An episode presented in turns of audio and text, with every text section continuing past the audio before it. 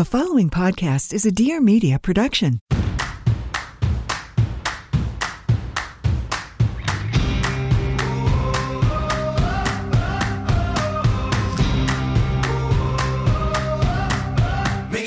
Welcome back to another episode of Trading Secrets. Today we are digging deep into the economics, business, and process behind the style game, the red carpet game, in an industry I still have not wrapped my head around. And we are with LA's favorite celebrity stylist, the host of The Low Life, and the better half of the J-Lo. Let's be honest, my good friend, the water to my oil. Oh, It's Lo VonRumpf. Well, thank you so much for being on Trading Secrets today. oh my God. I'm honored, privileged to be here. Oh God, no place that, I'd rather be than right here. introduction got That me was- fired up. That was a beautiful intro. Are you excited to be back in Nashville with the pod? Yeah. I mean, it took a year for our little reunion, but it's, I mean, we've seen each other, but like to be all in one under one roof is, Yeah. uh, is perfect. And I feel like we have dived fully back into right where we left off. yeah. Do you think any beat has been skipped? not at all. No beat has been skipped. Everybody. No, that's the thing about a good friendship. You can just pick up, even if we, well, we talk a lot, but Yeah. if we didn't, it just picks up right where I left off, which is nice. That's beautiful. And you're a beautiful man. and Thank it is you. so good. We have a little yin yang vibe going. I'm wearing white, he's wearing black. Yeah. And that is our relationship. But I want to talk to you because we talk about a lot of things. This is the thing about Lo and I. Yep. We will sit and have late night chats. We have our little fireside chats. There might be an edible involved. There might not be. There might be a little Lupe Fiasco joint in Yeah, there. There might not be. To each their own. yeah. Maybe a cocktail. Maybe a cocktail. maybe or just two, nothing. Maybe or maybe just- water. yeah. And hummus. I think it's fair to say we've done it all. But that being said, one of the fun conversations we've had is I told Lo about the time that I waited in line at Louis Vuitton. I Yep. waited in line at Louis Vuitton. I was uh, really annoyed by it. It was because my buddy had wanted, not had, correction, wanted to buy his girlfriend a Louis Vuitton purse oh, nice. because he came to visit Nashville, a concept I will never understand, but a concept that apparently that's like a thing. Like you Mhm. go out for the weekend and you come back with a purse and it's okay. oh, yeah. Uh, Would you not a- do that for Caitlin? I don't know. There's no utility in that. What? You think if I have to, if I go to see a friend, I have to come back with a $3,000 purse? Maybe a little gift. This is trading secrets. This is a money management. This, it makes no sense. A Uh, little gift is different. Yeah, but I mean, it's all relative. That could be a little gift to him, depending on what his bank account looks like. Eh, okay. I don't think even if Three thousand dollars is like You're getting 3K, but, but as, a, as a means of having to go, it's like a, a permission slip, like here's a $3,000 bag because you went on a trip to see your friends. or more so, I know I was gone and you probably had to handle things while I was gone. Thank you for being so patient with me. I wanted to treat you to a little something, something since I went and had a good time with my boys, Yeah. lived my best life, Huh. drank, spent a lot of money while you were at home holding down the fort. Here's a little $3,000 something, something to let you know that you're valued, you are loved, and you are thought of. If Caitlin and I did that every time we left the No, house not for all every the things time. going on, Once in a do you know what Just that line advocate. item would be on my side and her side? What? Outrageous. Yeah, okay. Fair enough. But I'm just saying, like, it's a, a little thoughtful something. See, I think there's ways to be thoughtful and still have utility behind it, regardless of how much money you have. What do you mean by utility? utility is like does it make sense is there utility for it is there a, a reason is there rationale is there logic like a $3000 purse because you went for two days to go see your buddies is that what you have to do every time you leave the house? Get her a coffee mug. anyway this was one of our conversations and similar to this banter this is exactly what Drives me ensued nuts. and what I did is I waited in line like a good friend for a fucking hour Yeah. to get into this stupid ass store. And I know a lot of people love this brand and swear by this brand. And what I'm going to tell you is if you got Louis Vuitton, enjoy it. Go buy their stock too because it does well. But I sat down with the sales associate. Mm-hmm. I told you this. And I said, okay, I just waited an hour to get in here. He just bought a $3,000 purse. I looked at the store. There was nothing under $2,000. And I asked, what percentage of people come in this store and actually buy the goods? And she said, about 95% of people that wait in that line buy something here. And I was blown away by that. And I told you I put it out. And people, it was a very controversial subject. People had certain opinions on it. Now, the beauty of this conversation, to keep it full circle, is Lo has worked at Louis Vuitton. Yeah. So I want to hear your perspective and I want to know the inside scoop. Like when you work in a retail position like that for a very luxurious company, I'm curious how much you make. Are you compensated on what people actually purchase? Like to get a percentage? Oh yeah, like working Tell on me commission. about it. Yeah. Yeah, I did high end retail. I worked for them and then Louis Vuitton. And then I Is that also how you say it? Louis. I think it, well, like Louis Vuitton. Okay. Vuitton. Yeah. Uh, anyway, and then uh, Burberry, not Burberry. It's, It's, Bur- Burberry. it's Burberry. Burberry. Burberry. Yeah, which Didn't is a, a, a British label, a heritage company, uh, Gabardine fabric. They created the uh, Gabardine fabric for the trench coat. It's a, a particular type of fabric that makes you retain utility wise the temperature of your body. Oh, bring So when utility you- back. Yeah. So when you end up going into a war type situation and it's crazy weather, you can maintain your body temperature and not die. So that's where Burberry came in. And then they turned it into a luxury brand. Okay. Anyway, at Louis Vuitton, it's usually uh, sales associates. So you start with like, depending on where you're a sales associate, but I was one in Los Angeles. New York, uh, New York is probably a higher base, but you make hourly plus commission. Some high end retail, like Chanel, uh, is uh, strictly on commission. So you don't make a base. Stop it. You you only make commission, so you have to sell. Um, otherwise, well, And what and like fired. so okay, so those are a three thousand dollar purse, like or so Chanel's more expensive, right? So Chanel so you might have be your a five thousand every month. What do you get paid on that? Like how much? well, you, usually, guess. like usually for a sales goal, it will be anywhere. Let's say you have to make twenty thousand dollars this month, sell at Okay. least twenty thousand dollars worth of merch or Yeah. fifty. And every time you sell a certain amount, the twenty, the fifty, or however much you hit, your percentage goes up. So you can make two percent off that, or one percent, or it's not much. You're not making a lot of money. You can if you sell if you're your selling a lot. if you're selling a lot, but it's a very aggressive, tough thing to do. So huh. yeah, and you have to really build relationships, and it's yeah, it's a tough industry to get into. Part of the reason, first of all, there's two reasons I don't really go into too many of those stores. Is one because I don't really buy much of that, and two because if I do walk in there, I feel like I'm looked like there's like eight sharks circling me, Yeah. and and and they're just ju- they're judging the way I look, the way I talk, the way I walk, the, my That's my shoe a thing. game. Is it okay? You worked in there. You No, worked in I- Burberry. Yeah, Burberry. Is it and a little thing? Someone walks in, you're telling me if you got to make that commission, you're not staring them up and down to see like, can they afford the product I'm about to sell? See, the thing is, when it comes to high end retail, specifically brands like that, where Yeah. the lowest price point is like a thousand dollars or something like that, that's like entry level. Sure. When we would have walk ins come in, yeah, we'll look and see who it is. And the, people would say, like, oh, they ignored me because I don't look rich or I, it looks like I don't have money. Sure. So they don't want to give me the time of day. Right. It's not that at all. For the most part, just speaking from my experience and, and the people that I worked with, if you were walking in there, we have our clients already. If you're just randomly walking into a Louis Vuitton, that's not as common. Like, the people that shop Louis Vuitton regularly, they let us know when they're coming. So you're they're regular clients. th- the people in that store have an external list of clients they work with that they will actually Absolutely. bring into the store. I themselves. rarely dealt with walk-ins. I only had clients that I had built, and these are clients that are like passed from sales associate to sales associate. Your client book, and you cul- you cultivate those relationships, and you and you're sending them gifts. You're corresponding with them. You're letting them know what's happening all the time. So if just a random like Jason walks in just to give it, you know, a little browse. We know that's probably not going to result in a sale. I'm not going to waste my time when I have all these incredible clients that I need to get into the store Yeah. and appointments lined up. I have from my beginning of my shift to the end. Sure. And usually there's one person, like a seasonal employee or something, Yeah. that handles the random walk ins that are just going to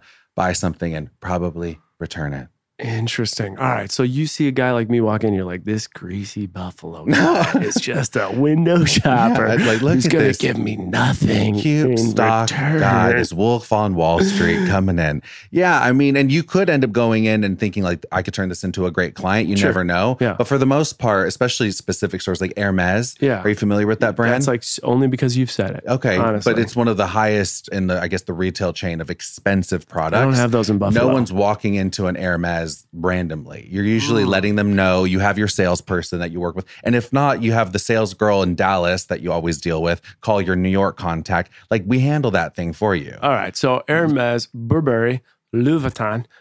What is All the those. most that you've ever rung someone up? Oh my gosh. Actually, It's give me a dollar amount that you've seen someone spend in one the of those most stores. someone has spent with me personally was about, I think it was uh, like 87,000, Jesus fucking which wasn't that much stuff. Couple luggage pieces. eighty-seven A dress or k just two. in just coming in the door. Oh yeah. Oh, we had actually someone paid with over 100 $120,000 sale in the store. That was a big one. It was uh, this guy from a Sinaloa drug cartel, and he came in with just all this Cash? cash. He had uh, like uh, like three ladies with him, Yeah, and they yeah, had um, strollers, and the strollers were filled with cash. He had to get rid of it. It was drug money. So I And me he always gave a fake name. I I don't know his name. It was Arturo, and then it was Miguel, and then it was Pablo, Escobar. All right. So you got people you've seen, you know, spending 87 grand, 120 It's grand. insane. You've seen people that I didn't realize No one from the those- states. It's always international clients. I never see you- someone from the U.S. Is, You, is that is that because the style game in the US has a different level of prioritization? I just I just think when it comes to retail, like like Dubai money, Yeah. it just runs a lot deeper than U.S. bank accounts when it comes to spending. And like that particular culture, if you're if you're coming in from Dubai or China or Mhm. Japan, they're huge on labels. They're really big with brand recognition, and they want to Okay. drop a lot of money. Interesting. They spend a lot, and they're getting it cheaper than what they would get it in Dubai. Okay, so let me break this down for you. So I got, I want to hear just what you think, because of course I hear these dollars, and I want to talk about return. And I personally don't understand it, and I'm not saying that it's not real, but I don't understand the return on investment for fashion. I know Oh, I'm okay. practic- practical. I know No, I'm black fine. and A lot of people don't. but think of, so like this shirt right here. This is a, I think it's Faraday. It's about probably Right. 120 bucks or something, right? Now you can go to to Gap, probably get this for 40 bucks. yeah, You could probably go to Burberry and let's say it's like much nicer and stuff and 350. We could keep going up Bal- Balenciaga Balenci- Balenciaga. Balenciaga, what would it be there? A thousand? I'd say fifteen hundred. So how do you compare something that literally is just a zip up sweater or a t-shirt ranging from a $40 price point to 1,500, and say I get why it would make sense to buy that. Like you're a stylist, you do this every day. Yeah. Why are people spending that kind of money on that kind of I clothing? mean, I mean, we're talking. and but you can't say, I don't want to hear you say because they can afford it because I'm sure they can, No, but not everyone can. Well, 50% of Americans I don't have- have 600 bucks in their Well, savings account. also, but yeah, but I also have clients that are uncomfortably rich, richer than Midas, and they don't feel comfortable spending that. That's not where they want to put their money anyway, even if they can afford it. Interesting. So that just depends, different strokes for different folks. But I will say it's commercialism, capitalism at its finest. And sometimes you just want to buy into a lifestyle. I don't think there's much difference between a Balenciaga t shirt and one that you're going to get at Gap. Besides, I mean, maybe it's a little softer or something, but like cotton is cotton. You know what I Mhm, mean? Like yeah. it's not that big of a deal. But I think with those entry level, like basic items, Yeah. wardrobe basics, you can go to Zara or you can go to Louis Vuitton. Like you do you, but there is a difference when you start getting into the construction of like a nice suit. Sure. You'll see an H and M suit and a Burberry suit is a very different ball game. Just the way they fit, the way they feel, it's they're really nice. Yeah. So with, with certain things, invest in it. But I think some people just want to buy into.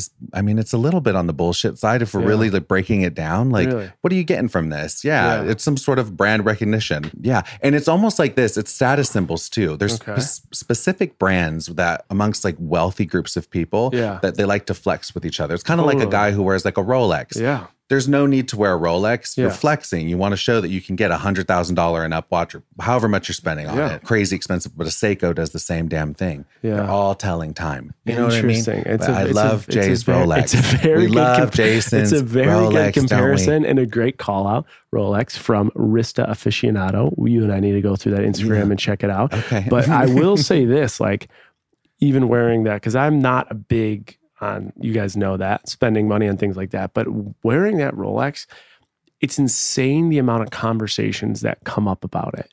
yeah, It's almost like a business card. I, I thought it was gonna like I thought it was the dumbest thing ever.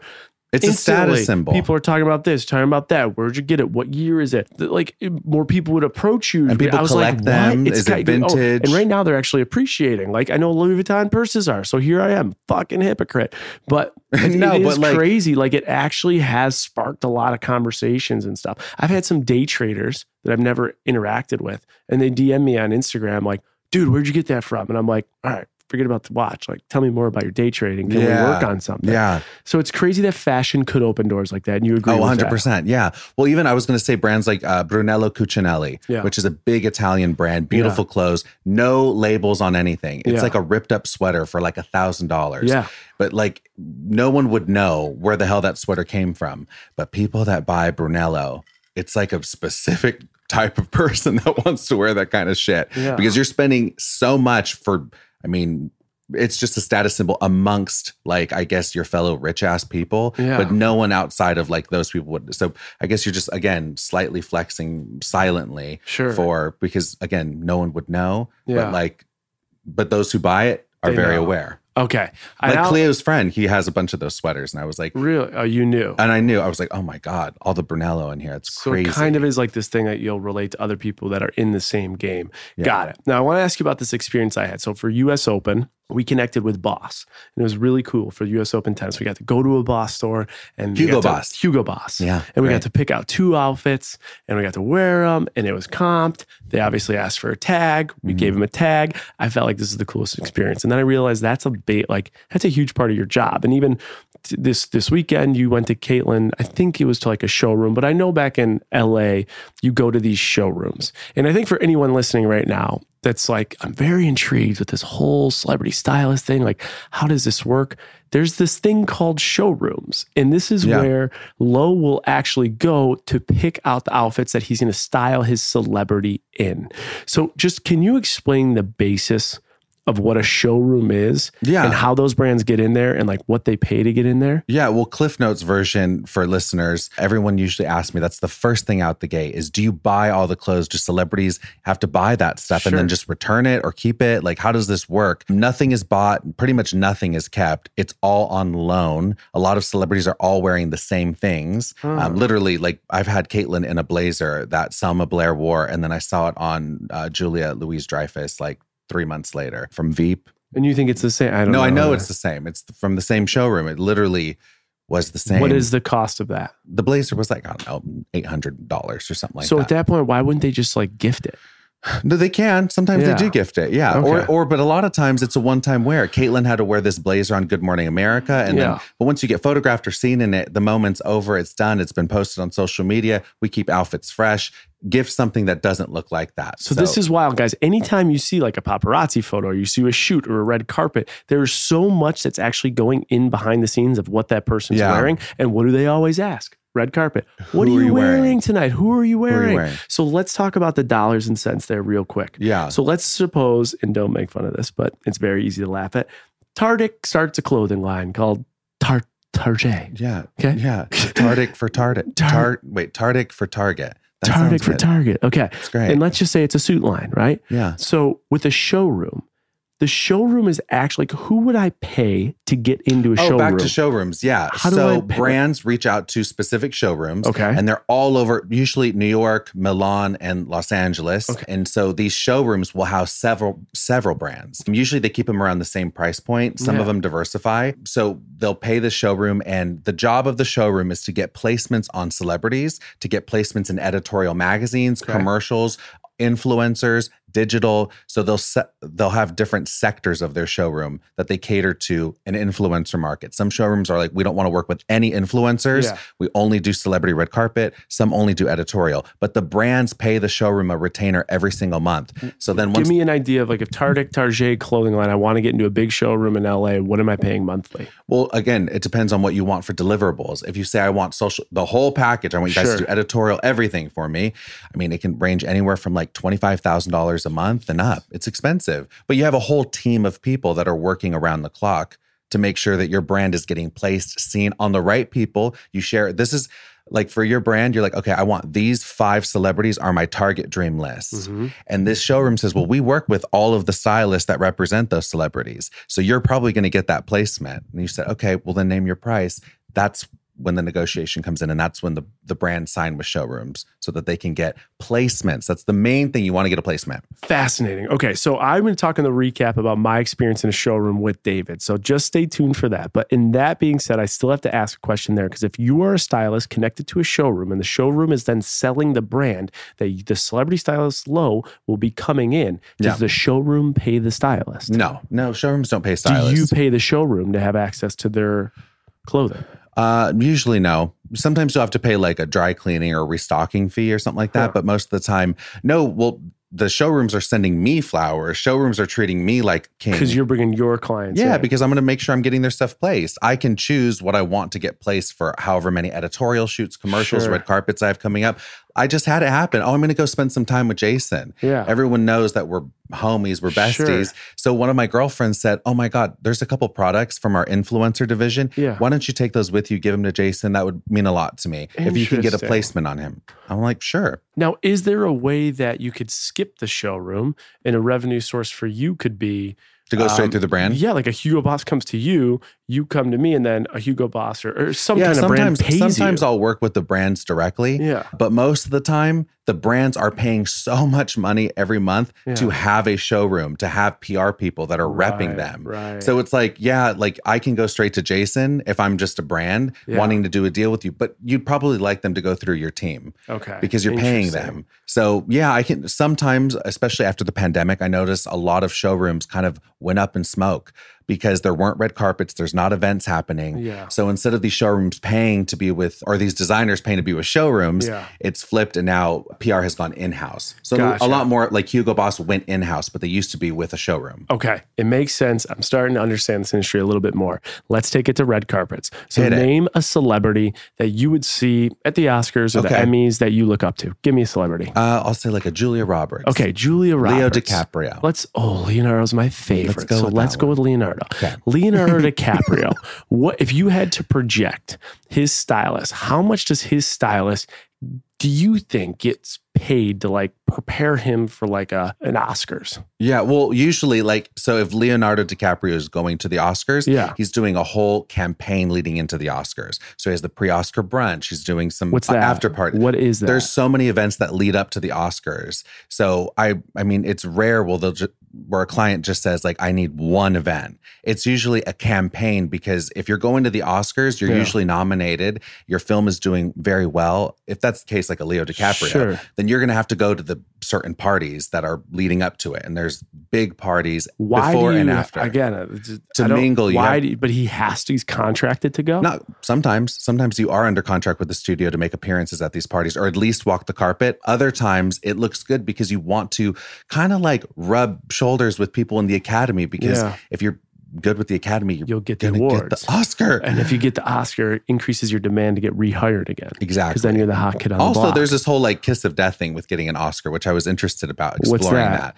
Some certain uh, individuals, particularly female performers, uh, actresses, Yeah. like Jennifer Hudson, she Yeah. got the Oscar for Dreamgirls, Yeah. and there was another one that got an Oscar and talked about how she was like didn't feel like she was hireable Mhm. after getting an Oscar, after killing it and getting like that.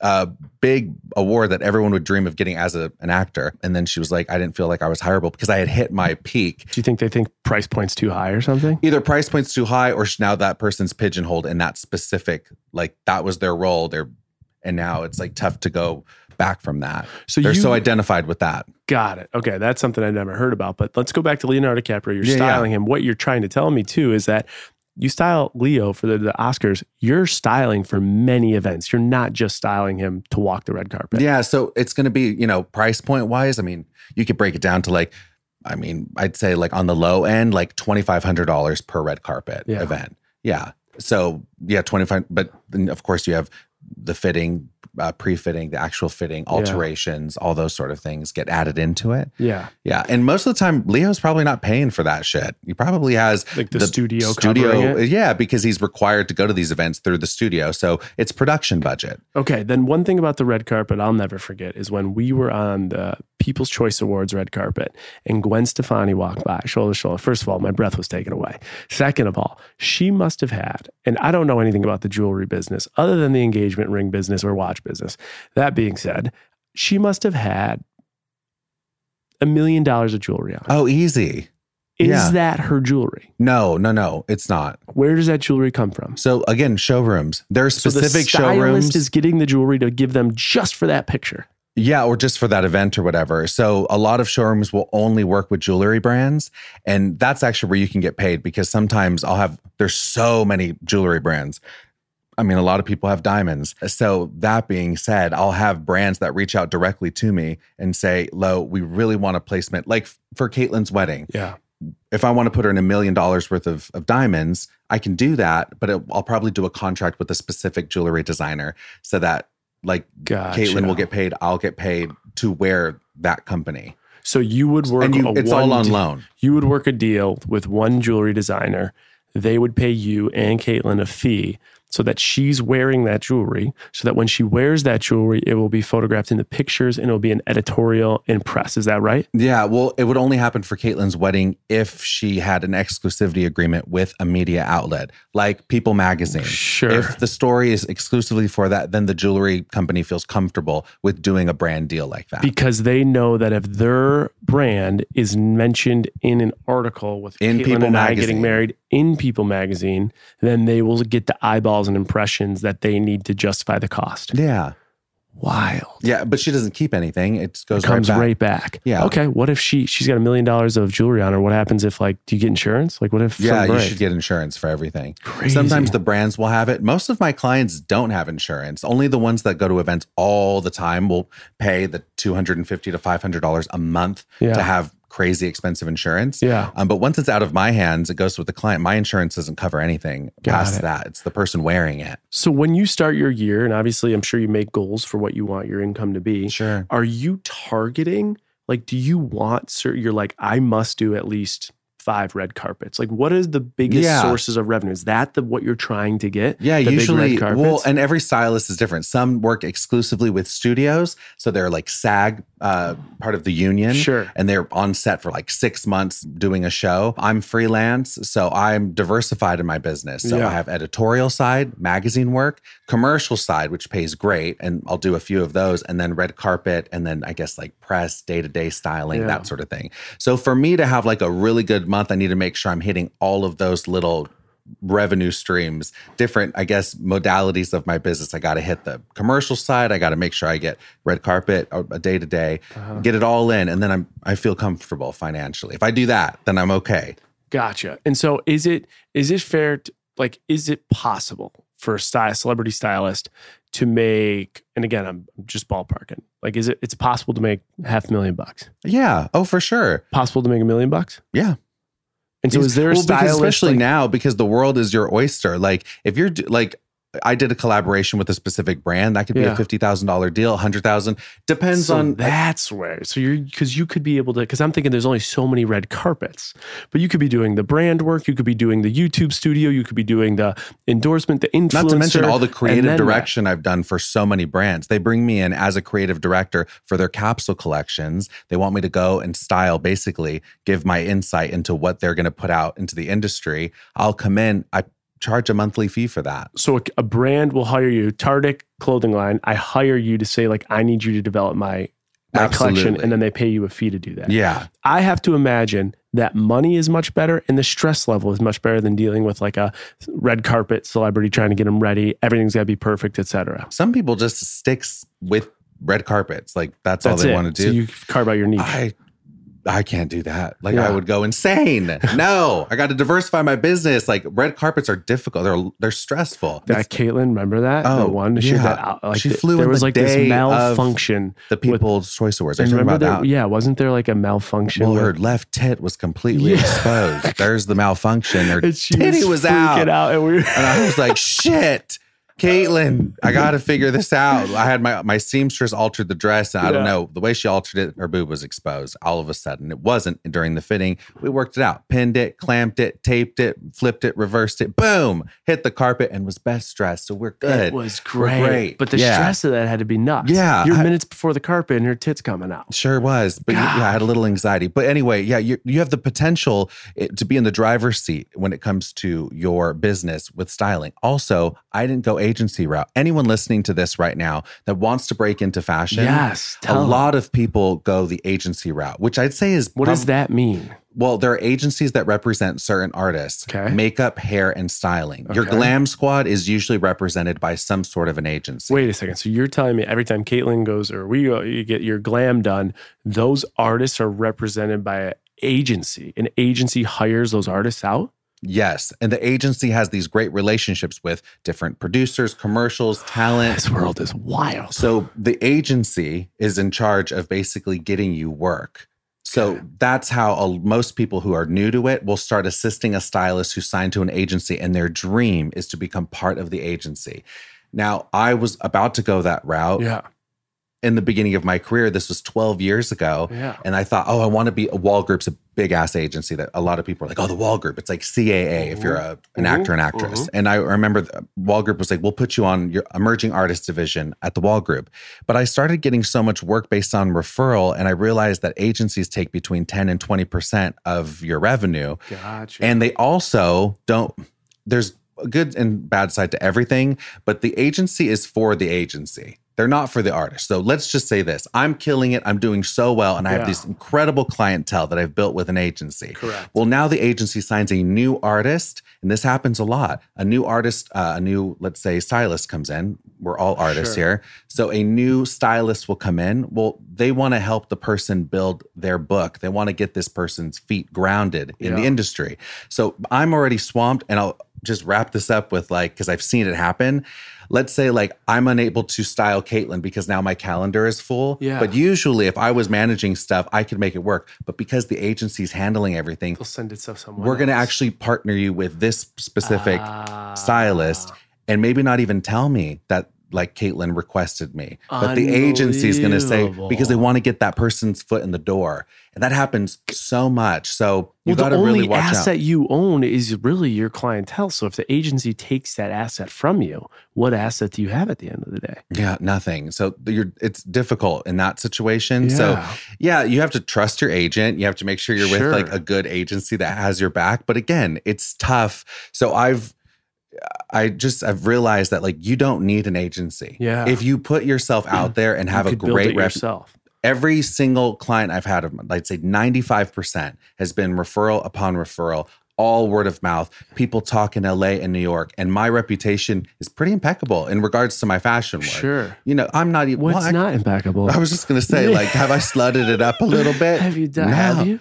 Actually, Have you no. slutted it up to get a deal or two? You know, I wouldn't put it past. Have you slept with a client? I I actually have slept with a client, guilty as charged, but it wasn't. I was already styling. It wasn't to get the client. I love it. It just happened. I'll All never do it again. right. I love it. All right, let me let me take you a ah, different Oh, direction. Shit, I just stressed so- out. My God. clickbait, Lo, sleeps with client to get next deal. Okay. Early keep- on in my career, you know, I and wanna- I won't cross that boundary again. Yeah, right. Okay. Anyway, another area of the style game I'm curious about. I was on The Bachelor. Kaitlyn, of course, was on The Bachelor. And we as contestants have to pack our own bags. But what happens Yeah, is when you we, mean your wardrobe for the sh- your wardrobe. So Okay. it's a guessing. Almost like shooting, and you know me. A style game can use some improvement. So it was a it was It's a crapshoot. basics. It's very yeah, basic. You just call me a Yeah. basic Yeah, basic guy. I'm gonna spice you up. You're gonna spice me up. Okay. What happened was when we got to the final four, though, Cary, the first time I ever met him, he's Yeah. the show stylist. Oh, yeah, he he's been started measuring me for stuff, and I started to realize what he was measuring me for is if there was the off chance that I was actually going to propose, that he I would have their, my tux ready, and I think in the final three they had suits ready and stuff. Then I quickly learned that actually Cary is working with the lead the whole time. And so Cary has been, and he's a great, great human. He's been a stylist on The Bachelor since inception, Yeah. I think like Every over 20 years. Season. Yeah. So my question for you is, and I know Bachelor did like Revolve work before, like they did a date at Revolve. sure. Are brands paying the network or NZK to get their look on the leads and stuff like that? Like, is that a big business? Yeah, I, I'd say some brands will probably pay to get the placement, sure. But I've seen Cary at showrooms, and I've we've pulled so from you this. know Cary. uh, I don't know him personally, but But I've, you I've see him, met, yeah. I FaceTimed once with him through Kaitlyn, and I met him a couple times. I've seen. Gotcha, We've been in the industry. I've been here for twelve Of years. I'm going to run in at a showroom eventually. So that's where I saw him. But yeah, and he was pulling like jewelry and shit for like the finale, and they weren't paying to have the jewelry on the client. Like They were not. no, they just had beautiful stuff, and Cary really loved it and wanted to do a solid for his PR friend, who he really was like, and the jewelry's Gotcha. gorgeous, so why not get a placement? Yeah, but there's some brands that will, I'm sure, pay and they could work some sort of a deal out. It's Yeah. tricky when it's network though. It's not like Cary's like having his own thing. Like it's also Because it's know, not go- like if he does get kickbacks, it's not going to him, it's going to the network. Right. Yeah. Yeah. It, I think you'd have to keep everything on the table and they'd have to be okay with it, Mhm. especially because it's televised. There's Yeah. branding, copyright issues, that sort of thing. Yeah. If there's any brand okay. logo recognition or anything like that. Right, right. So it's a little slippery slope with television. But the, I mean, Cary has a great gig. He's making, I'm sure, great money. Yeah. And he's probably exclusively just doing that. I don't know if he does anything outside of Bachelor World because that probably consumes all of all, him. with all the different shows. Yeah, Would yeah. you ever want a job like that, like to be a stylist for a show, or is that not up in your future? I, I think it's really cool to do something like that, but I'm going to pass on that opportunity. Inter- Why? Well, just because like I I know how much I could well, I don't know exactly how much he makes, but I know how much I could make. And just to keep like the spice of life, I don't know if I'd only want to be working on one specific show. I'd get bored with it quite fast. Is your motivation in the style industry to get the biggest and best celebrity, or is it to make the most money? I think neither of those things, to be quite Really? honest. Yeah. Well, the biggest celebrity doesn't necessarily pay the most. Sometimes the like if you work for Kim Kardashian, she's Yeah. notoriously super cheap. She doesn't pay Kim Kardashian is. she doesn't pay her people a lot. And like me saying that's not throwing shade. Do you it's- know what that reminds me of? It's just like common knowledge. A lot of that people- reminds me of that fucking quarterback who's uh-huh. not a Buffalo Bill.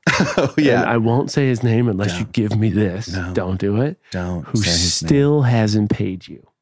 literally still this hasn't. son of a bitch I is know. one of the most paid athletes in the world. I And know. he stiffed you on how much? It wasn't. It was like twenty five hundred. But that's still fucking insane. I know. Yeah. Just kind of ghosted me. And so Kardashian is known to be cheap in the style game? Yeah, well, they'll do like you can do my makeup or do my hair or style me for credit. I've had friends do photography work for them. What does that uh, mean? Like take photos of them. Oh, like you can take credit. Oh, that take credit like did it, like what influencers do. Like Understood. oh, take credit meaning like I'll tag you. tag you. But like now I've had a few influencers that have 20 million followers and up. And they've said, Lo, I love your work. Can Yeah. you please tell me? And I will tag you. I'll put you in a story and I'll, I'll mention you in the caption. and do you too. see a financial or And I monetary them- return? I, I always tell them, uh, no, I don't. I don't see anything. I'll get like maybe a few followers, but like nobodycares.com. No one gives a shit. So it doesn't do gonna tag- for it. I mean, it could elevate you a little bit, like because of like association, like, oh, you're with that person who's very popular. But that wears off within seconds. And now, because the Kardashians, for example, have done that so much, that there's- people are like, fuck well, you. there's a lot of artists they've worked with, and they have. She has a regular person, Mario, who she's for makeup that she's been with for years. Mm-hmm. But then she'll work with a bunch of other random people, tag them. But like it again doesn't turn into anything financial. If anything, like it looks good in the moment, but It's probably good for your portfolio though. Like if you're suppose you're going to like a random wedding in New York City with a wealthy couple and you're like, yeah, I do Kardashian's makeup. They're probably like, oh my god, she does Kardashian's makeup. or you've done it once. Like that's what you should say. Yeah, you did it once. You did it and now you have your resume builder. Sure. But again, nowadays, I just feel like it doesn't really pay off all that much to do that. I've had influencers reach out to me. Now, what I say is whatever you think the price of that is, however much you think that's worth to you, just pay me that and don't tell anyone I've ever styled you. We'll just keep it our little secret because I don't give a shit about you mentioning it. I just want to get paid because Yeah. that Instagram tag isn't going to put gas in my tank. You know what I love- mean? I respect that. I respect that. And in the recap, again, this is another one. I was hired by, or I did hire Lo for a shoot. oh, yeah. I'll tell you what I paid, and I'll tell you if I think the return was there. The answer was it was. You killed it. It was great, and it was worth every penny. And it's nothing I've paid for that before, but Yeah. it was worth every Friends and single family penny. discount. And I got the friends and family discount. As you should. Are you okay if I share that in the recap? Uh, not the actual price, but I'm okay if you. Can I share the re- your retail? what? I can't share the price that I paid for you. I would prefer that if you didn't, because Okay. literally no one pays that price. Okay. All right. What I will do is I'll get you what that retail would have cost, Yeah. and I'll say retail what I pay. I would have paid. Yeah. Deal. We'll do that in the recap. Okay. Yeah. This is a fascinating conversation. One that I had, I just, these are things about the industry I had no fucking clue about. Now, got a, a few more minutes, few more questions. And so, the one thing that you said to me What did I say? this trip, when you and I were planning out everything to do, our little itinerary, yeah. one of the things we talked about was going to one of the malls here. And you made Oh, a yeah. comment to me that blew me away. And I hope I'm not alone for my listeners that are listening to this. I made a comment about the mall, and you're like, "Pfft, that place, like anything that touches the hangers in that store Okay. is nine not- nine months from how old it was when it came out. The thing is, And wait a second. You're I was stupid. blown away that you go to a store in Nashville, Tennessee, and it's likely that that piece of clothing might be nine months from release. So yeah, keep it real. it's a little dated. Why is that? Uh, well, actually, I, for some reason, when it comes to the fashion in Nashville, I mean, they're known for great music, great people, Southern hospitality, but their fashion game isn't necessarily the strongest in regards to like keeping up with trends and what's hot, like coming into the future. Yeah. I don't think people look to uh, Nashville to like predict what's coming in hot for spring Fair. 2022. You know what I mean? fair, so yeah. that being said, I think the buyers for Nordstrom or whatever store I'm in- thinking through that. are thinking that and also not making a Nashville market maybe their priority. So if you go to a Nordstrom in Los Angeles, the stuff that I'm going to see is very different. I'll see like newer pieces, stuff that's actually, I, I think, yeah, higher price point or more fashion forward. That's really so based on I could go to the same store and if I traveled from Nashville back to hometown to Buffalo, down to Miami, over to LA, same Nordstrom, same same timing, I will see a completely different array. not completely different, but definitely there's some differences there. huh. They're going to have some of the core, like basic items that every Nordstrom's is going to have, Yeah. the staple pieces from every designer. Yeah. But for like special stuff or things that are going to make you stand out, you Yeah. probably won't get it from a Nordstrom inside, let's say, in Nashville, unless the clientele is requesting it, unless they Sure. they want that. But if you know the clientele isn't asking for it, they're not going to need that Balenciaga really cool, edgy dress or purse or boots. They're going to save that for a New York client or LA sort of a thing. Don't waste the inventory because it's not a ton of inventory these brands have. Those high end brands anyway. Huh. So it's it's tough in that sense. But So yeah, if Nashville's nine months behind, how far I is would Buffalo behind? like about five years behind. I would say, and it's weird. Like I've just I I noticed that when I was shopping in Nashville, this was like years ago, but hmm. I was like, everything feels so dated in this store. Like, where's all the new shit? And she's like, we just got our shipment yesterday, and I'm like, wow, okay. So it was just tough. And now the clients that I do have in Nashville will literally fly to LA to shop. Just like when I want to throw it down, I throw it down once a year and I clean out my closet and get a few new pieces. I add a coat, some jeans, liven it up a bit. Yeah. I booked my trip to New York to do that. I'm going to shop in New York over Los Angeles Gotcha. because New York is where it's at for fashion. Ah, You get all the new stuff coming in. Interesting. The best, like I, in the United States, for sure, New York would be the best place to shop. So, okay, well, we're going to wrap up here in just a minute, but now you brought up New York, New York Fashion Week. Okay. Yeah. You get Kim Kardashian wearing like black head to toe. Like, Oh, in that was at the Met Gala, I was at the Met Gala. not New York that Fashion wasn't New York Fashion Week. But Yeah, New York Fashion what- Week is yeah is that thing. like the goal? Like, do you want to style someone there one day, or you're just like, What? Oh, for, is that like, like a, a, big thing? Is that like the Stanley Cup or the Super Bowl in your industry? Met Gala is a big deal for costuming, and but it, the thing is, you It's get more- invited. Well, it's cool. I don't. It's not a goal of mine. If it happens, it happens. That's Sure. very cool. But it's not something I'm like, oh my god, like have to do it. please, like Yeah. no. For the Met Gala, the designer gets paired with a celebrity, and this Mm. and basically they create something special together to wear. It's usually custom, and so the stylist would work hand in hand with the designer to accessorize, finish off the look, or even design it. But it's not necessarily like it doesn't pay a ton of money.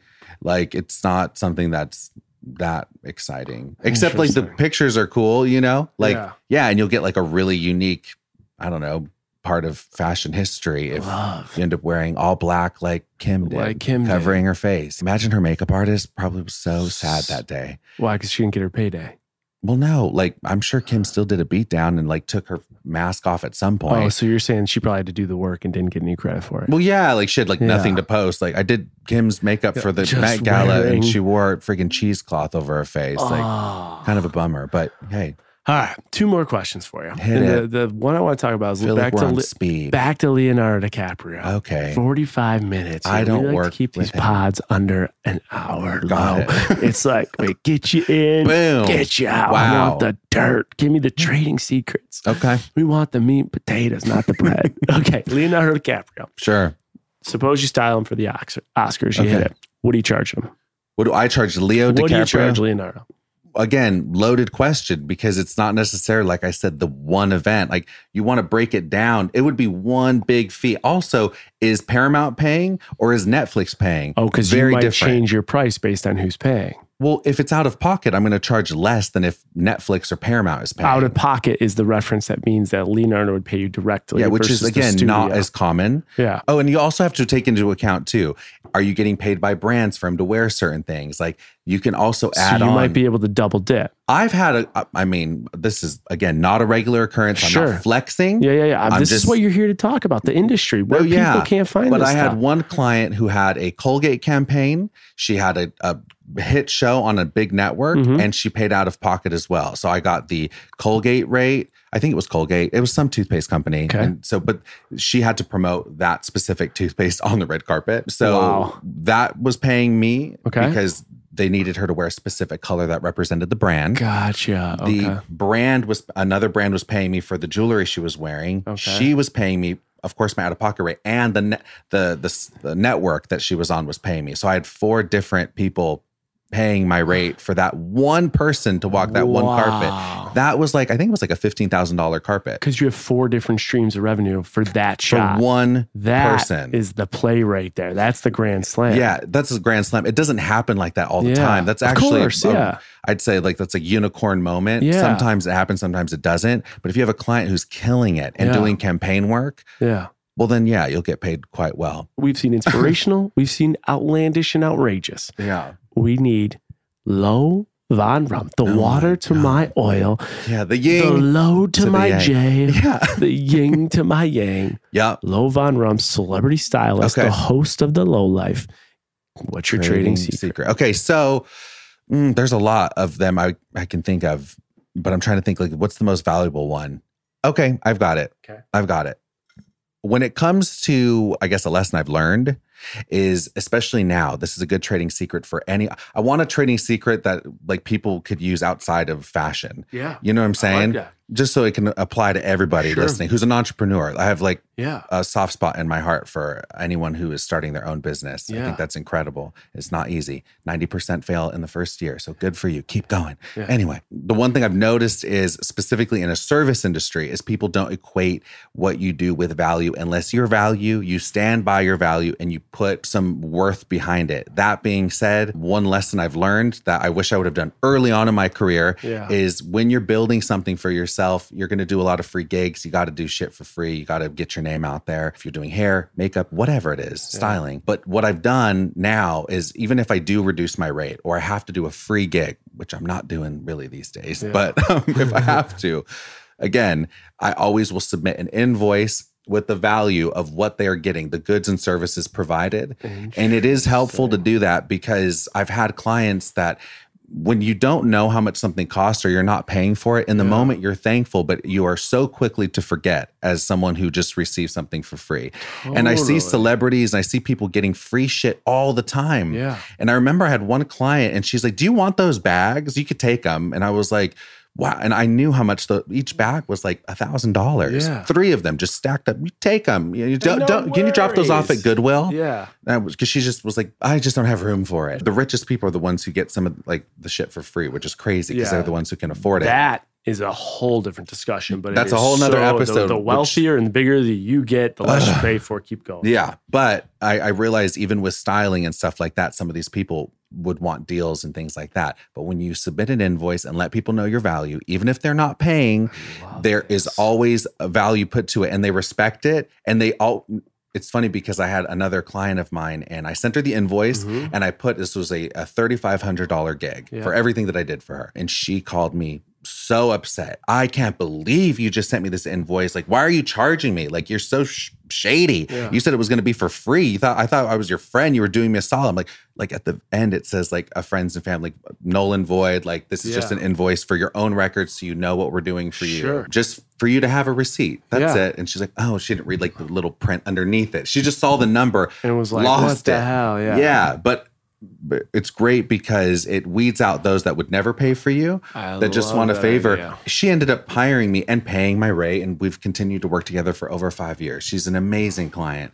But again, I put value to it, and she always talks about that situation. She's like, I'm so glad you did because I had worked with a bunch of other people and I had no idea what they charged. I was going through them just like not Sure really enough. mindful. Yeah. Mindful that people are actually putting in, you know, blood, sweat, tears, work, time, energy into something. That is such a good trading secret. And it goes back to the conversation that we had about when I worked with you.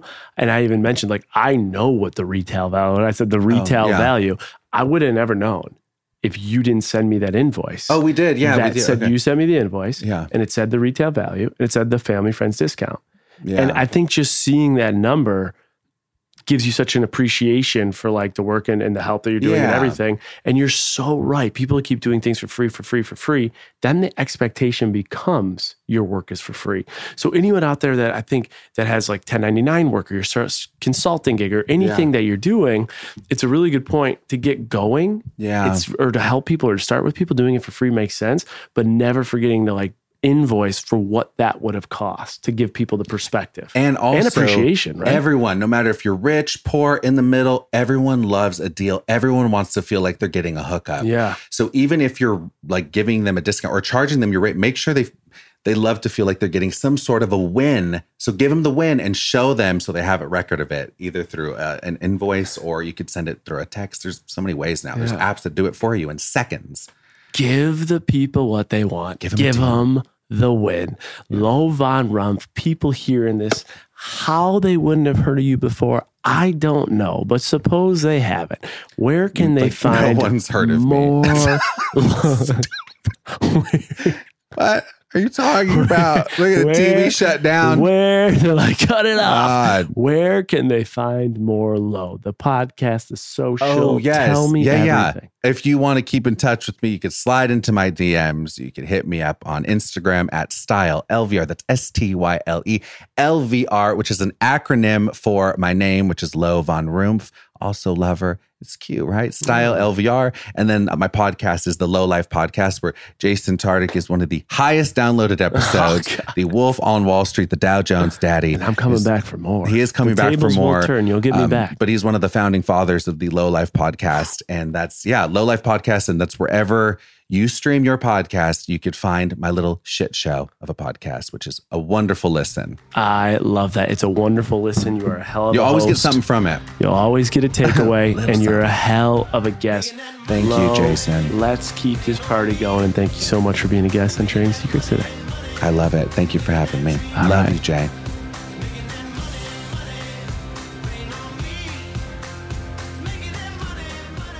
Ding, ding, ding. We are ringing in the closing bell with the curious Canadian, the voice of the viewer on the Lo VonRumpf episode, the stud, the host of the Low Life podcast, the celebrity stylist. We heard it all from him. And guess what? This is going to be a first time ever on Trading Secrets. First time ever. Our guest is part of our recap. So while I'm going to kick it over to you, the voice of the viewer, the curious Canadian, for you to tell me what you thought of this episode, there's a lot of pressure on your chest today, David, because all of the criticism that you have is going to be right in the face. I'm of here. Lo I've never seen the curious Canadian. Have, have your listeners seen what he looks like? Oh yes, Oh, they know. have? Oh yeah. Do you want to give him a little synopsis? though? Yeah, exactly what Yeah. I'm seeing right now. What What, are a you treat. seeing? What a Canadian little snack over here. Not hitting on him, just acknowledging the fact that he looks like, look at this, it. Who is it? Dylan McDermott. Dylan McDermott. Dylan McDermott. David, have you ever gotten that before? Yes, hundred percent. So He I was used to accused of get Ross sexual from Friends a but, like, lot, but I've grown actor. out of that. Your I've body looks like his too. Friends. Wow. Minus the broken collarbone. Yeah, I used to get Ross from Friends a lot, but I grew out of that into Hmm. Dylan McDermott. But I have like five good doppelgangers. Yeah, I think I would want. I think I'd want Dylan McDermott Dylan over McDermott Ross. is Do you agree? That's a gr- Oh, yeah. very oh, good that's looking a man. studly Total picture. stud. Yeah. Minus the allegations against him, you know, Not a personal life deal. aside. All right. Aesthetics is Well, great. now that Lo is done complimenting the voice of the viewer over here, we have the him a Lo, visual. who is my bro, and then we have David, who is bro. So we have like the Low Bro show here. Ew. Because Lo always Broing says that up. Lo always says to me, "You're such a straight butch." That's Yeah. what you call me. Mm, accurate. David might not be he David's straight, but he might not be so butchy. And butching it up. I'm here. I'm down to butch it up with you guys. Let's get All right. fratty with it. Let's it. get fratty Let's with talk some it. shit. All right, so David, kick it up. What do you got for Well, us? Well, I appreciate the compliments. Usually, uh, I don't have to see the person um, that I'm recapping, so I can throw a little jabs or some chirps or shred them a little bit. But I'm not going to do that because a you don't deserve it, and b you Thank you buttered me up that. with a nice compliment. So Yeah. we're gonna go from there. But no, it was a, a really, really awesome episode. Like Jay said, uh, I love clothes. I have too many clothes. Maybe they're not the nicest designer clothes, but I've always had a an interest in fashion and just looking good, feeling good. This was high level. I felt like I was in science class. We were talking about like neutrons and protons, and I'm like, I don't know what's going on. You're talking about showrooms and designers It's a lot to and take in. campaigns. But the thing is, when, when it comes to like nice stuff, if you're spending a hundred dollars on a T-shirt or uh, ten bucks on it, I I feel like it's it's worth it no matter what. As long as you're happy with it, whether it's a little shitty item or something you splurged on, I think there's value to it. Like one of my favorite pieces I have is fifteen dollar shirt from Amazon, and I get so many compliments on it. So I'm just saying, it's not all about the bougie life. I do love that. It's love not that. all about that bougie life. yeah, but, one affordable's great thing I- too. Portable's great too. One thing I got to ask Jay about that you told me to bring up in the recap, Jay, your your experience in a showroom, and I'm I'm really curious to hear what your experience is like because I'm trying to like picture and visualize when Lo was talking about showrooms, what they look like, what they are, what the experiences. So I have to start by asking you your experience in a showroom. Yeah, so I was in LA and it was like right after I got off the show, and a PR company was like, come to our showroom. I had no idea what a showroom was, but it's exactly what Lo said. So we were in this warehouse. I remember we went up two floors, and then it's like you're actually at a store, but each area was branded off based on men's versus women's and also the type of clothing and the brand. So majority, I would say like 85% of the stuff in this showroom was for women, but they showcased me to like all the stuff that was for men. I was like, okay, like I really like that and I like that. And she's like, oh, just take it. And I was like, dude, is there like a budget here? Like, should I only spend 500? Like, she's like, no, no, no, like literally anything you see here, just take it. I was like, well, what, what, what if it like doesn't fit? She's like, just keep it. Like, no, it like what it reminded me when Lo was like that woman was like, oh, there's three bags over there. They're like a thousand bucks each. It was an absolute free for all. It was like Goldberg from Mighty Ducks when he goes to Rodeo Drive, except you could actually take it, leave, and they didn't ask for anything. They're like, you didn't have to tag, you didn't have to do it. They're like, yeah, you're good. Because that's the allotted merchandise that's strictly for gifting. So brands will send that, and that's specific. Like, okay, we have this many size run of this.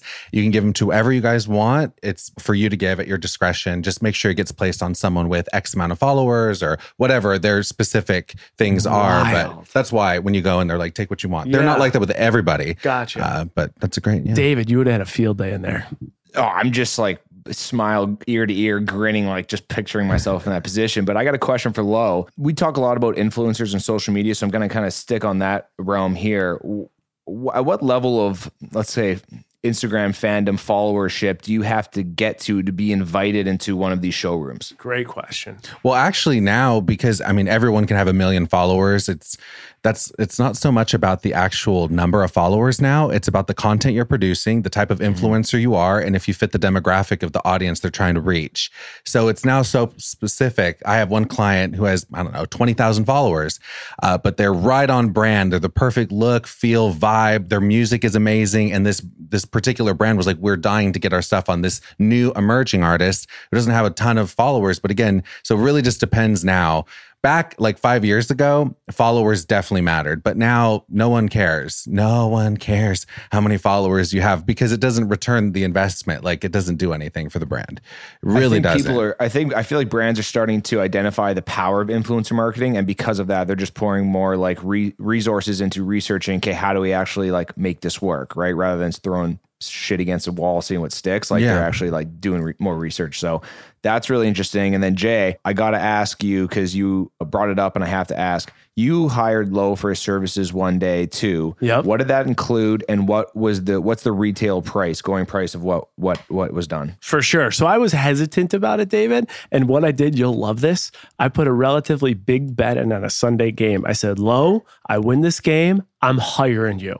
We won the game, hired him. We decided a date that made sense. And Lo picked out all my different looks. I had like six different looks, which means you could get six different, like really quality pictures in those looks. And then he did my makeup that day and was just unbelievable at like being like, no, we need to shoot over here. These are the different spots. These are the locations. So he did all that in the day. I we did that a year ago.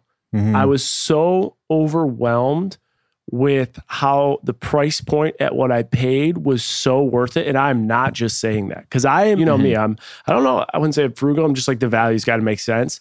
Boy, did the Utility. val- utility, Utility. the utility, which I had explained to uh, Lo over there, but it made so much sense. I would do it again over and over. The retail price of what, and Lo gave me a friends and family discount, but the retail price for that day was 2,500 bucks, right? Yeah, anywhere between like 2000 and 2500 depending on but you have to add in like the assistant, my manager takes a fee, an agency fee if that's needed, which wasn't Yeah. needed in your case, dry cleaning for everything, um, showroom and restocking fees, that the product that's Yeah. used for his hair, face, you know, and then my time, gas. Is that when you is that when you went to the showroom to get Uh, the clothes for the no. shoot? Or oh no, no. I went those on to hand? well, I did two pool days to prepare for him, and then two return days to get everything back and dry clean. So there's it's like a four day process just for the and then the the actual day shooting him.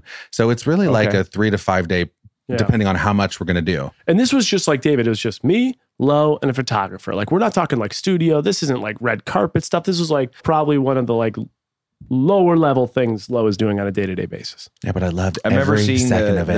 the it was um, amazing. the behind the scenes stuff from the shoot and stuff. But I'm pretty sure the picture, a picture that you took, is on the Trading Secrets cover. Yeah, it is the isn't that- Trading Secrets cover, and it's going to be on the book. huge. So think about that. It's really cool. So well done. Good vision, David. All right, Just David. el- it's just an absolute elephant brain on my part. for knowing that. 2500 the, the the curtains are revealed now tell me what's next Okay, I got a question for Lo. Hit it. It's a little game we're gonna play. Oh. It's called overrated, underrated, and then most annoying. Okay. ooh i like that. I want to know from your eyes, um, not the voice of the viewer, but someone who's very into this scene, into this world of fashion, your most overrated brand, your most underrated brand, and a brand that when you see, you just get cringy because of whatever it may be. It's tough because if I were to say any brand's overrated, it's going to be the one time my client's a huge fan of that particular brand, and then I'm screwing myself. So I'll just say this much about overrated brands because there are a ton that you're paying too much. But I can throw everyone under the bus by saying there's certain things that you can buy at designer stores that I think are so overrated, don't make any sense to buy uh, because it's not their forte. I'm talking about timepieces and sunglasses. A lot of like Burberry, Dolce Gabbana, Gucci, Louis Vuitton, they offer even jewelry to some some of these designers. They offer that, but I don't think it's worth it at all. And they charge a lot for these watches. I remember being at Burberry and selling a watch for three thousand dollars or something like that. And they talk about like it's a timepiece, it's not a watch, and it's all this like Yeah. bells and whistles. It's all the same shit. I think they use the same manufacturer as Seiko, who starts at around like $150 Yeah, yeah. sold at Macy's. So again, like if you're buying timepieces, you're strictly buying the name, the designer label, or sunglasses. But there's not much to that watch that you're buying. So that's every brand, I guess, would be That's good. overrated in That's that sense. feedback. And a lot of people will go and buy like the Dolce Gabbana, the Michael Kors watch. But I mean, go with an actual watch company if you want to do like just buy a Seiko. Yeah. Unless you just Yeah. want the brand recognition. So I guess that's It's a- overrated. All that shit. That's funny, Jay. Do you remember? Uh, I don't even know. know oh if- my god no. yeah if Lo knows the story, but when I flew out to Seattle before Jay went on the show to like just we went shopping, we did all this to try and hype, just like be with him before he left, and he was like all set on buying this like the one watch. It was like I, I might have been a you were thinking about a It was a- Rolex, but I think you're it was going a for like a tag. Breitling, I think. Bright, yeah, it was like th- I have no idea what that is. 3500 Yeah. $4,000 on a watch. And I'm like, no, you're Don't not do spending it. this. No, you're not. Don't do it. You're not going on the show, showing up with one of those.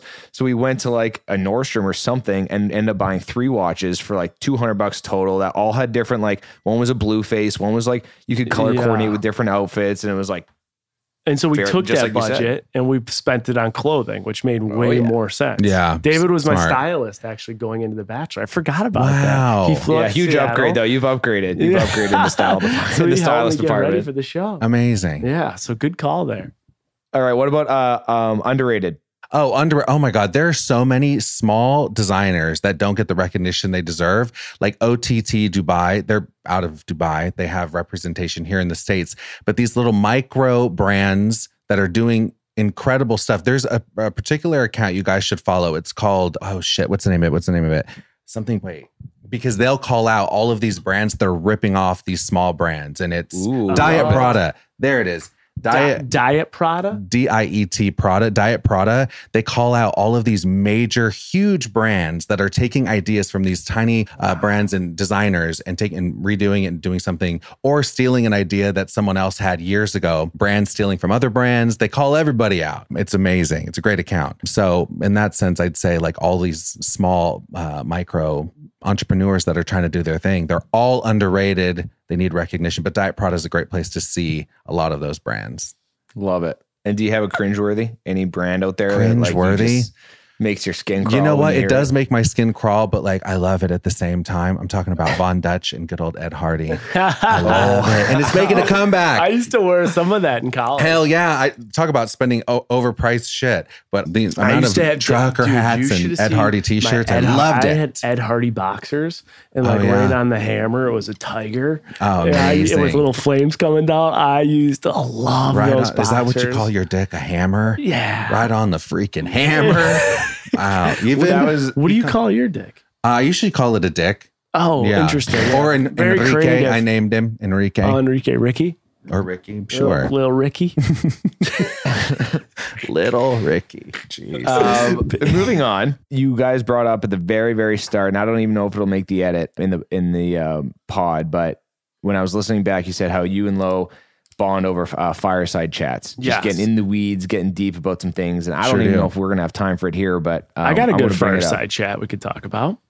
Because I think we already talked a little bit about like cost and value of clothing Yeah. and stuff like that, which is a good fireside chat. I think another one would be talking about you mentioning that you could style our wedding. I would assume that David just had a wedding. He would probably be like, what the fuck is he even talking about? Is that right, David? That like, am I any bit right there? That was my next note. Actually, is you mentioned styling a wedding, and Jay has no idea what he's getting himself into in terms of the wedding planning as a whole because it is insane. And just hearing you say like, "Oh, styling Jay's wedding," is that I'm just curious. Is that the Gonna tux that cost he's him a wearing? lot. Is it? Sure is. Yeah, is it sure gonna cost him a lot? is. Yeah. Well, you know what? There's discount. friendship and then there's business, and I will shop you out and check and benchmark your pricing. Exactly. But just like you talked about the services you provided for that twenty five hundred dollars shoot, I don't really care as much about the dollar amount. What do you Yeah, I gonna don't wanna do share for his that. wedding? Is it his tux, his his uh, groomsmen suits? Is it anything to do with Mm-hmm. KB? Is it color patterns? Is it florist? Is it what do you what do you work? So with? I usually, when it comes to styling wedding, I've done a lot of weddings in my day, which is fun. When my clients get married, they usually bring me on to style it. But I'll work hand in hand with the planner. Catch that? That was passive aggressive. Yeah. Yeah. Typically, if they're a great client, 99% would hire me. If not, if there's budgetary constraints, or maybe they're not up and up financially. No relationship. Some value. offshore accounts maybe Jason doesn't want to dive into. Anyway, if that happens, no, but for the most part, when I style a, a person's wedding, I work with the planner and, of course, the bride and groom, and it's a matter of convenience. So when it comes to, let's say, Kaitlyn, she's going to be wearing a dress for the wedding, she's going to do a change for the reception. She's already talked about wanting uh, two different looks, and then, of course, the bridal shower, and then a bachelorette type outfit for that dinner slash party. So about four looks for Kaitlyn there, maybe five. She might do separate photos, and we'll get another dress for that. So four to five looks for that. All of those need to be accessorized. So I'd get her instead of Kaitlyn going and buying jewelry, fine jewelry, I'll get millions of dollars worth of jewelry that she has accessible to her for the big day, as well as shoes, access like the lingerie, everything is covered. Well, she's going to need a little cute outfit to slip Wow, into that's after. part of your like. Oh yeah, I have like cute outfits to go underneath, and then also with out with Jay, he's gonna wear a little G string for his tiger, No, whatever he wants to put his tiger in. So when dressing you, it will be of course kind of the same. You're gonna need some nice suiting, some nice casual outfit if you want to do like the dinner beforehand, the rehearsal dinner. There's a lot of things that come up leading into a wedding and even after it.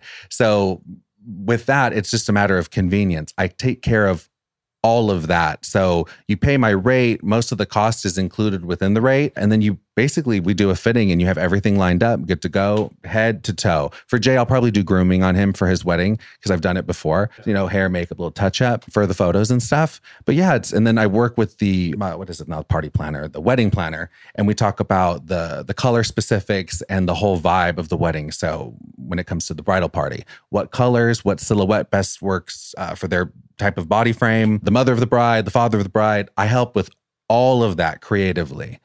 And uh, it makes it just a little bit of a smoother process, and everyone feels great, looks great, and has reassurance because there's a lot of group texts that happen. There's a lot of people who question, What the hell am I wearing? What should I be doing? Including the bride and both sides. So if I'm the liaison for that, it just makes things go a lot more seamlessly. And you can just focus on having a good time on your day. But I want you to have a good time on my day too. No, the day of, that's when my work is done. I get to see everything Ah, shine. okay. Leading up to it, it's quite a bit of work planning. And, you know, I've already talked to Kaitlyn about designers that she's interested in. And there's a whole thing that will go into that. But that's kind of where it comes All right, from. David, you just heard that over under. What do you think his retail price should be for that? I know he's not going to confirm it, oh, but I just want to hear. That's a that's a huge job. If you're t- if you're worried about both sides and more than just the wedding day, we're talking rehearsal dinner, we're talking bachelorette, we're talking different looks, we're talking over top, we're talking underneath. I mean, that's five figures. That's got to be like 50, like you said, I think like that's got to be 10,000, 15,000. No, if you're doing 2,500 for a one day shoot, we're spreading this on the biggest day of your life and the biggest moments and the most capturable events. Millions you of know, dollars worth of jewelry. I'm most- thinking. I'm thinking it's. I'm thinking it's minimum. I mean, he said fifteen thousand. I think it's got to be close to hmm, that. I'll let you guys do the negotiations. we'll do a whole episode on the negotiating. David, Imagine we this is- negotiate on the air. we just negotiate right here. I'm like, five figures? Are you crazy? Take 500 bucks and you got some buffalo wings give on you me. a 50 with a $50 gift card to Buffalo Wild Wings. All right, David, what else? This has been some great fireside chat, by the way. This is what happens. We like to keep our recaps to 15 minutes, but this is how Lo and I's life work. And same with you and I, David. Like when we're together, we're in person, we're on a couch, got a drink, cocktail, maybe a joint, maybe an edible, maybe none of the above, just a nice glass of cold water with a lemon in it. And time evaporates. We just lose track of it. And this happens every time. And what do you call it here? You call it The Twilight Zone. He's like, what? That's what it feels like here. The Bermuda Triangle. Yeah. It's just I start the day and then it just gets lost. I have a few conversations with Jay and then it's 7:30 p.m. and we're ready for dinner. So well, I'm jealous because twofold. First off, it's nice to finally meet you. yeah, likewise, Dylan. you- or I'm sorry, Dave. Dylan, I've heard David. I've heard so much about you and I always joke that like you're my biggest rival because all the times that you're in Nashville or like when you guys were together in LA, like I wanted to be in that house. I wanted to be. Oh, doing that would've been reaction videos. amazing. I wanted to betting on football, and I've I still have never been to Nashville, which I'm way that. overdue for. yeah. Gotta change Oh, it's that. beautiful. I fell in love with this state. Open minded. we got to get you here. People. We got to get you here. yeah, it's great. But no, this is great. We could go on for hours and hours. We might have to do a post uh, recap recap with just the three of us and cut the mic cut the mics off. I love that. I want to ask one last question because I know Yeah. David and I were prepping for the recap. The last one, and we're born over 20 minutes. And I think this is a good one for any female or male listening. Do you think, so at our age, we're in our 30s, do you think there should be like a set number of clothings? And this is coming in from David. Do you think there should be a set number of items, like a number of jackets, a number of suits, a number of high heels, like that you should have? Or like, how do you manage a closet? oh, I love a good because closet also audit. and, and the thing is too is it changes so often so give us your takeaway and we'll end Well, with that. again, depends on the lifestyle, what type of profession you have, how much you travel. All those things go into factor in for we're talking about a guy's wardrobe. guy or male or female Again, very different. Got to be a guy. Females have two minutes. all right give me a male Okay, I'll- I'll timeline say- and a female timeline I'll say uh, roughly for most of my guys, if they're just working like eight to five job, and let's throw in the occasional family party and then a couple corporate events, you should have between 30 and 40 pieces max. I think that's a really good number to stick at 30 to 40. That includes, you know, a couple nice leather jackets, a great pair of jeans, dark white, good chino, a desert boot, a Chelsea boot, a wingtip Oxford, all the essentials, that sort of thing. okay and how often should you do an audit male or female on your clothing to make sure you're in the times and in the sizes that are correct I How like often? to I like to do my audits every season because I I don't have a ton of closet space. So as soon as fall rolls around, I'm bringing out my fall wardrobe. But like as I'm putting out my fall coats and stuff, which come on now in LA, but I have a whole little 80 fall. degrees every and then I'm fucking rocking day a beautiful trench coat. But when I start to switch over or bring out my pieces, usually then I'll get rid of some spring summer stuff and just audit while I'm doing that. So every spring and summer are basic, or spring, summer, and fall, winter are the two times when I will get rid of some shit. God, i need to step my game up david does that make you feel overwhelmed at all It keeps it Well- manageable. It shouldn't be overwhelmed if you're if you're doing it as you go. Then it feels good because summer's over. You're like, I don't need this shit anymore. Let me just. That's a perfect time to get rid of stuff. I have an obnoxious amount of closet space, and I have just like collected clothes over the years. So I probably still have like Geneseo intramural championship t-shirts. Hey, like, no shame in that. But what I started doing is putting sticky notes on the hangers Mm-hmm. of all my articles of clothing. And when you wear it, you take it off. And then after a year, you go back and you see what still has sticky notes on it. And then you throw that, you give that away or you donate it because if you don't wear it in a year, It's got to you're go. never wearing it again. I love that idea. Yeah. Look at that. That's That's right. why I he have- was I- my I- stylist before I went on The Bachelor. Okay. David, anything else before we wrap this beautiful recap with our first ever live guest to be part of the I recap? know. What an honor. And a privilege. No, I'm good. That was, this has been fun. So David, thank you for this. I love it. Well, I hope everyone here thought this was another episode of Trading Secrets, one they could not afford to miss. I mean, we hit every in and out, in my opinion, of the stylist game while Lo's scolding me like, You think you hit the whole industry in just 70 minutes? Yeah, no chance. Sicko. but if you guys enjoyed this episode, please remember to give us five stars. It has been such a pleasure to have a recap with not only our guest, Lo VonRumpf, but also our curious Canadian, David Arduin. Lo, did I say your name right? You did for the first time. For first time ever. Join us next Monday for another episode of Trading Secrets, one you can't afford to miss.